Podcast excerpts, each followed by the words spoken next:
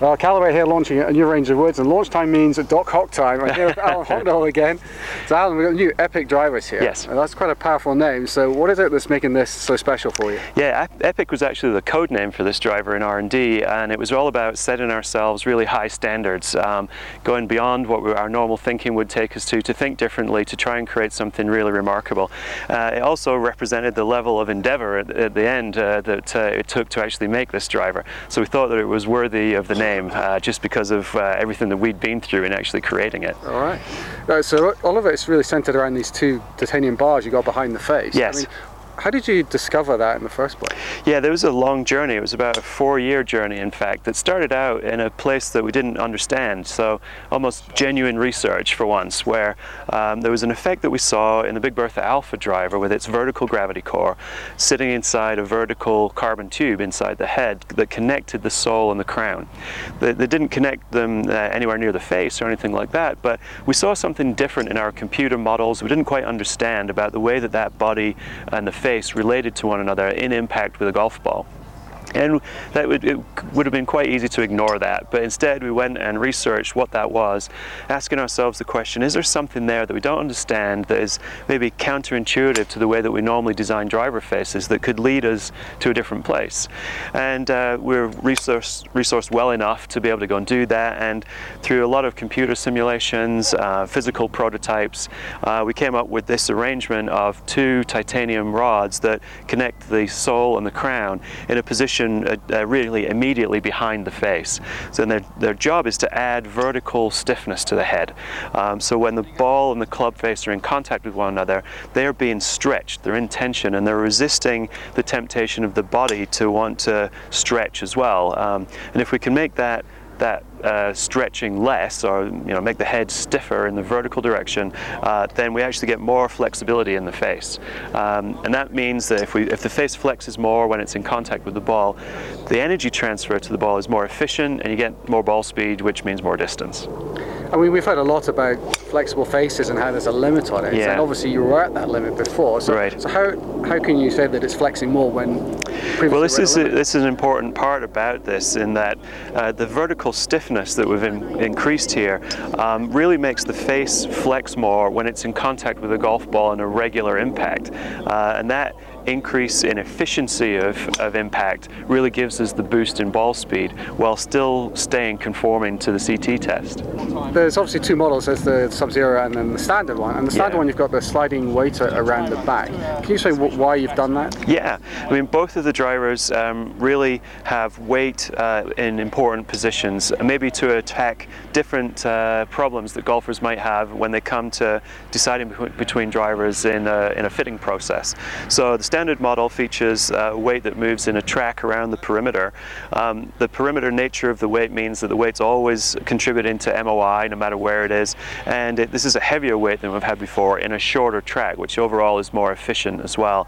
So 17-gram weight in a slightly shorter track, but giving us a bigger throw of being able to move the ball left or right in the sky to counteract people's difficulties with direction. The Sub-Zero model doesn't use the track and the perimeter weight, it instead has a heavy and a light weight in two distinct positions, forward and back, really aiming at lowering or lowering even further the center of gravity position. And the Sub-Zero driver is unique in that low CG drivers, low spin drivers, have also really been low forgiveness drivers up until now, because they've had low MOI with a lot of weight used to try and just get the CG low. The structure of these drivers means that we can have high MOI and low CG for the first time, so it's a bit of a paradigm shift in performance for low spin drivers. So between the two, you've got options in fitting now that average golfers could use this driver, the Sub-Zero, because it's so forgiving, at the same time as using the standard model to fit whatever it is that's their primary concern for enhanced performance to them as an individual. I mean, obviously you've got fixed weights in the Sub-Zero. Yeah. Why would, with the sliding weight, obviously you've got more gubbins, if you like, at the back to, yeah, to enable the weight to slide, and that obviously must take up some weight and change the dynamic. So why have you gone for a sliding weight rather than maybe having one or maybe two fixed weights? Well, we love the feedback that we get about having the ability to move the weight just a little bit to tune in any one person's ball flight different from someone else. So versus fixed weights, we think this gives us a lot of flexibility, and certainly a lot of feedback that we've had over previous models that, the people who do the fittings really like the ability to make small adjustments as well.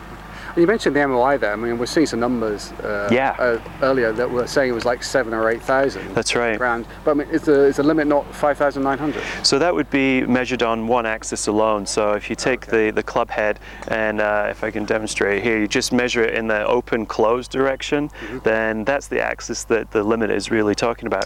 But it's also very important in the loft-deloft direction because when you don't hit the center of the face, usually a combination of both of those axes come into play. If you hit high toe or low heel, for example, the open close and the loft deloft are both in action.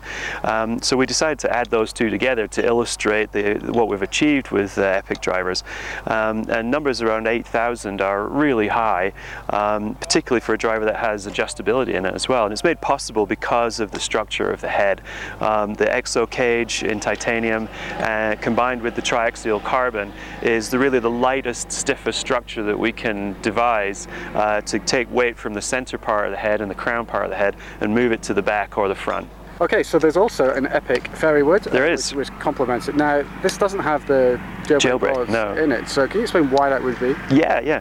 So if you look at the sort of aspect ratio of a fairwood face, it's relatively shallow top to bottom relative to its width, and also it's a lot smaller than a driver face. So if you don't hit the center of a fairwood face, automatically then you're much closer to the perimeter of the fairwood face, and that makes it very important that the fairwood face has a very flexible perimeter. So while jailbreak is about stiffening the head vertically, that's specific to sort of driver shapes really at the moment, and instead here we're focusing on flexibility of the boundary, and for that we use our forged face cup, and we've been able to engineer that to be thinner in the boundary than we've had before, which gives us more of a flexibility effect and more ball speed.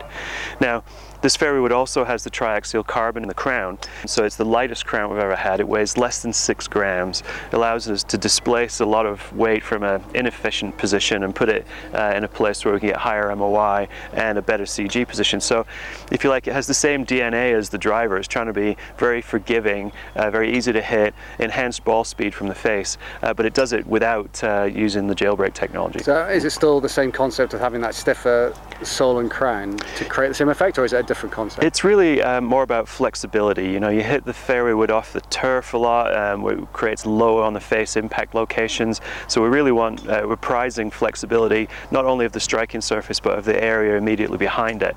Now, is there a chance that jailbreak could appear in a fairway wood in the future? Of course, but just at the moment the technology is not mature enough. Well, that's a lot of great innovations there, Alan, so thanks for sharing it with us. You're welcome. For more reviews on all the Callaway products, including the EPIC driver and fairway, please just check out the Golf Lock website.